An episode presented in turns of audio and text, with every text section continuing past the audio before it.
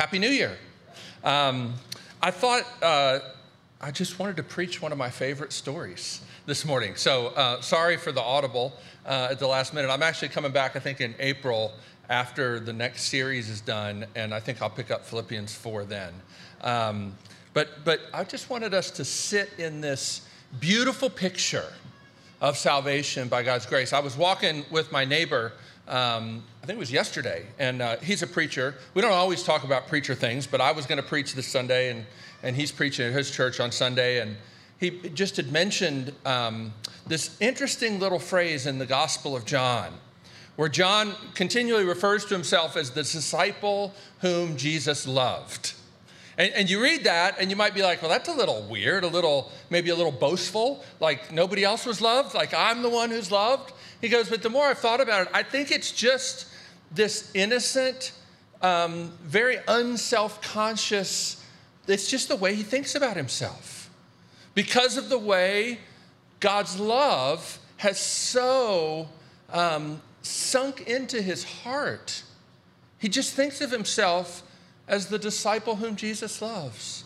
And I thought this passage is, is another uh, one of those kinds of passages where you get this guy who says, he even declares, like, I'm a dead dog. What? I'm a dead dog. What is it that you would notice me? And then he gets to eat at the king's table like a royal son. I want to unpack this story because it's a beautiful picture. And in a lot of ways, as you begin the new year and you think about what Jesus has done, what difference it makes that he came into the world to live and to die in the place of sinners, this is the heart of it. He takes people who are as good as dead, dead dogs by all rights, with no hope and no future, and he invites them to eat at the king's table like royal sons and daughters. Not because of anything that they've done, but because of an agreement that was made before they were even born. And that's the heart of this story. It's a beautiful picture that I hope will stick with you uh, throughout this year. When you think about, who am I? Who am I?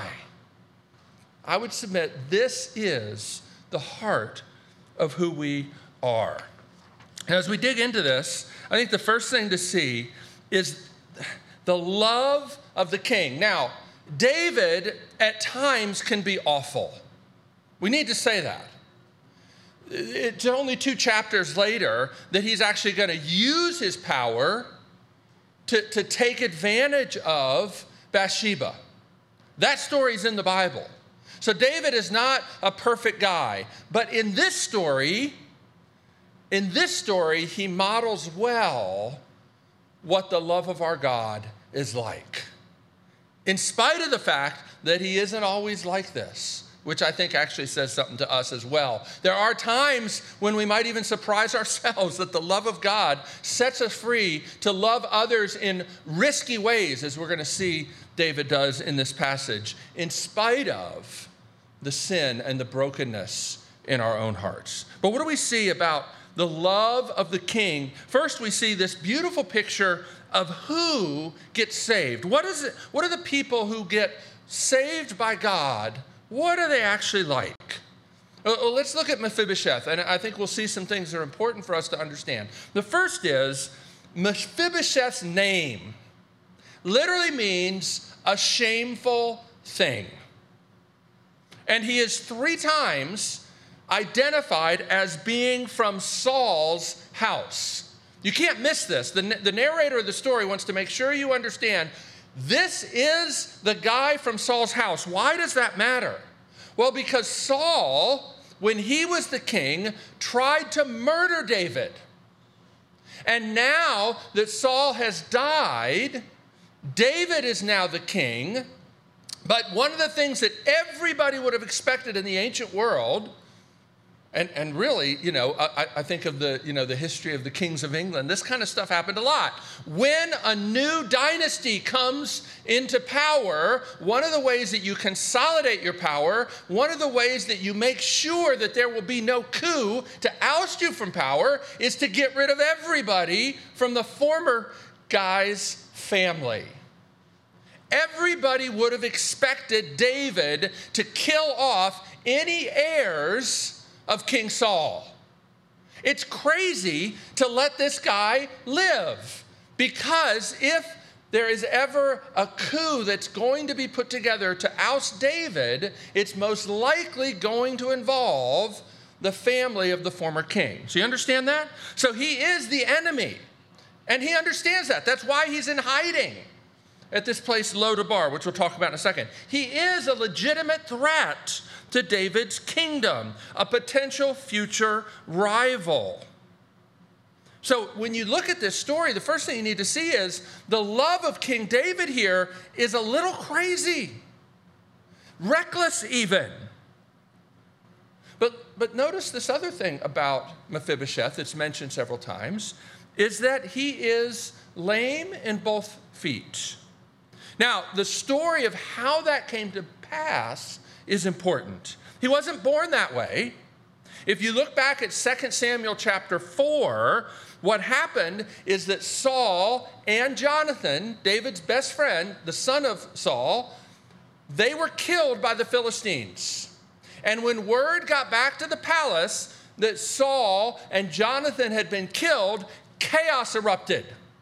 Because everybody knew, well, now David's going to come into power, and we better get the heck out of Dodge. And in the chaos, the nurse who was caring for this little boy, Mephibosheth, picked him up and was running and dropped him. And he was permanently disabled. Okay? So he's helpless. And all of this happened through no fault of his own. He went from being the heir to the throne to being helpless, lame in both feet, and it really had nothing to do with him. He's been broken, as, as this wonderful old hymn by, by um, Joseph Hart, "Come Ye Sinners," said, he's been broken and bruised by the fall, quite literally by a fall, right? And so what I want us to see is the Bible has a category not just for people who are sinners, who are enemies of God, which we all are by nature as we try to pursue our own kingdom rather than his kingdom, but also for those who have been sinned against, who have been broken by no fault of their own. The love of the king is for both sinners and the broken. He's also a fugitive. He's been in hiding. The way that Eugene Peterson says it, I love. He says, the only living heir of the once great house of Saul, but nobody knew it. His life would have been in danger if that information was revealed. He grew up with his royal identity suppressed, grew up with all the privileges of royalty denied him. And all of this aggravated, aggravated by his physical condition. And to which I would just say this, again, this picture. The king loves those who are fallen kings and queens of Adam's race. Those who know they were created for greatness but suffer in a world of shattered dreams and broken promises. That's Mephibosheth, and that's us. What about Lodabar? Lodabar literally means the place of no pasture, of no rest. The king loves those who are hiding in fear as well. And I think if you think about Mephibosheth, it's a bit speculative, but I don't think it's a stretch to think that he's probably rather bitter toward King David. He's a crippled man with royal blood in his veins. And when he thinks about King David, he has to think, this guy is the reason that I'm disabled and the reason I'm not sitting on the throne. He's probably heard about David his whole life and grown up terrified and bitter. And now, and now, the king has called for him. To which I would say, can you identify with being deeply suspicious of God, of wondering how things turned out the way they have in my life, and what does God think about me, and maybe even a little afraid of what God would think of you. And then he comes and he calls. I, I think that, you know, one of the things I would just say before we, we move on to this picture of God's grace is it's important that we understand what's really going on. In other words, we need to have an adequate diagnosis of the human condition to really be healed. We don't just put a Band-Aid on a broken arm, right? And, and, and while sometimes the story is really hard to read about, in, in fact, God speaks truthfully to us about who we are. And it's one of the things that we do every week. When we do the confession of sin, you might be like, oh, these Christians, they're just always like beating themselves up. Our way of thinking about this is, no, it's actually really helpful to be honest about what's really going on. And know that the grace of God sets us free to not have to pretend. Because, you know, when you're pretending, you're always worried that somebody's going to see. Like, you know, it's like somebody's going to look behind the curtain and see that Oz is really not, you know, the wizard is, is really not all that much, right? That's exhausting. That's exhausting. But what we see here is that as, as bad as you might think Christians think they are, it's really actually worse. There was a, a fascinating um, example of this, a guy, Hobart Mower, who was the professor of psychology at, at Harvard. He was a former president of the American Psychological Association. He wrote this, this article, which really freaked a lot of people out years ago. But here's what he said. He said, for several decades, we psychologists have looked at the idea of sin and moral accountability as a great incubus, which is like this mythical creature that eats children. So it's, it's a bad thing, what he's saying. We've looked at the idea of sin and moral accountability, like that's a horrible thing. We've got to quit telling people they're sinners, in other words. And we've declared our liberation from this old-fashioned idea of sin, he says, as epic-making.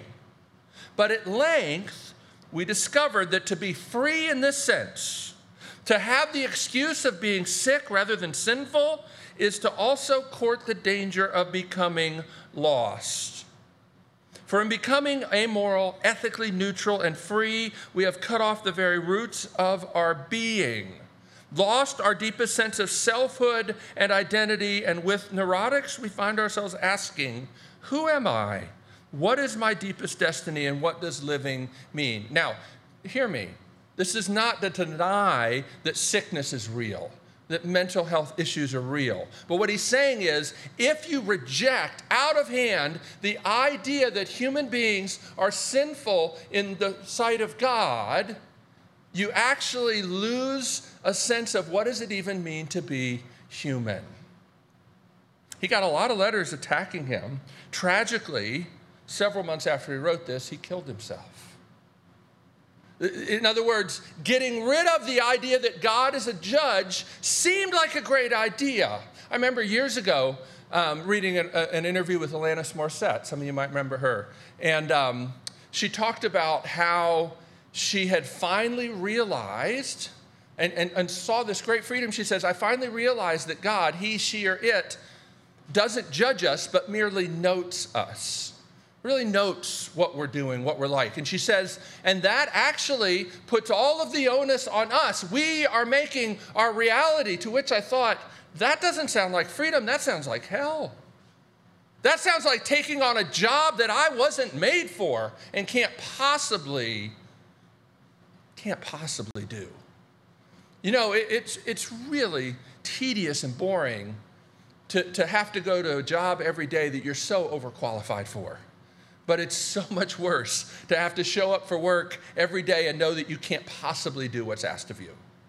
And that's what it's like when we try to take upon ourselves this, this role of saying, I get to define who I am and what I'm like. The fact is, God speaking truthfully about what is real, that we are, that we are sinners with royal blood in our veins, should resonate with us. It should make sense of the tension and the craziness that we feel. Well, let's go on. Not only do we see this diagnosis of who gets saved, but we see the beauty of salvation. Notice the Lord, the Lord is the one who initiates salvation, just as David initiates here. David has him brought. A W Pink, a great old Bible commentator, says, "Thank the Lord for bringing grace." You see, he doesn't just send word to Mephibosheth and send him a pair of crutches and say, "Do your best to get here." No, he goes and he gets him and he brings him. Now, I'm sure Mephibosheth didn't think that was a blessing, right? And we get that as we see the way the story unfolds. To be standing there before King David and to hear him say, "Mephibosheth," had to be a frightening thing. But notice, from David's perspective, he has him brought. Why? Not to kill him, but because of David's love for another. He's never met Mephibosheth. He doesn't even know this guy exists. But he hears about it. Why? Because he asks, "Is there anyone of the house of Saul that I can show kindness?" And the word is hesed, which is the word we use for loving kindness or God's covenant love. "Is there anyone left of the house of Saul who, to whom I can show the steadfast covenant love of God, the love that I had pledged to Jonathan?" And they're like, "Well, yeah, there is a guy, but he's in hiding. And remember, he's the grandson of Saul, your enemy." And they keep repeating that. Doesn't matter. David is undeterred. Bring him. Bring him. We see God's love for helpless enemies, right? Look at this picture of the privileges the gospel brings. In verse seven, he says, "Mephibosheth." And Mephibosheth says, "Your servant." And what does David say? "Don't be afraid. Fear not." He gets peace when he expected condemnation. He gets called by name. David the king calls him by name. He gets a place at the table. That's the heart of the gospel. The king's enemies made to sit and eat at the king's table. But not only that, he gets all of the land back. Do you know what that means? That means that he got all of the inheritance that his family had lost through their sin. And, and, and he doesn't need it. Do you understand this? Like, this is a picture of the lavishness of grace. He's going to eat at the king's table forever. What else does he need? Well, he gets all the land that his grandfather Saul owned, and he gets Ziba and all of his family and all of these servants to work the land. But he doesn't need any of it, because he's going to eat at the king's table. It's just like, here's, here's this blessing. You get to sit at my table. Oh, by the way, I'm just going to, you know, throw all this other blessing upon you as well. There's a great um, line in a hymn by Isaac Watts where he talks about how in Christ we get more blessings than our father Adam lost. He doesn't just get restored, he gets restored and even more. There's one other thing I want us to see, and it's the way that grace changes us. Now, for this, we have to go a little later in the book of Second Samuel, and I'm not going to have you turn there. I'll, I'll summarize what happens. Later in Second Samuel, David ends up having to flee the palace when his own son becomes a traitor. Absalom stages a coup against David. David has to flee. Ziba goes out to David in the desert with food, and David asks him, "Where's Mephibosheth?" And Ziba says, "Well, Mephibosheth, I'm afraid to say, O king, has stayed back in the palace. He's hoping that if you actually get killed, maybe in all the chaos, he'll emerge as king once again." And David believes Ziba. But then, in chapter nineteen of Second Samuel, after Absalom dies, David returns to the palace, and there he meets Mephibosheth again. And, and he asks him, Mephibosheth, where were you when I was out in the desert? And, and I want to read this last little bit. Verse twenty-four of Second Samuel nineteen, Mephibosheth, Saul's grandson, went down to meet the king. That means David. He had not taken care of his feet or trimmed his mustache or washed his clothes from the day the king left until the day he returned safely.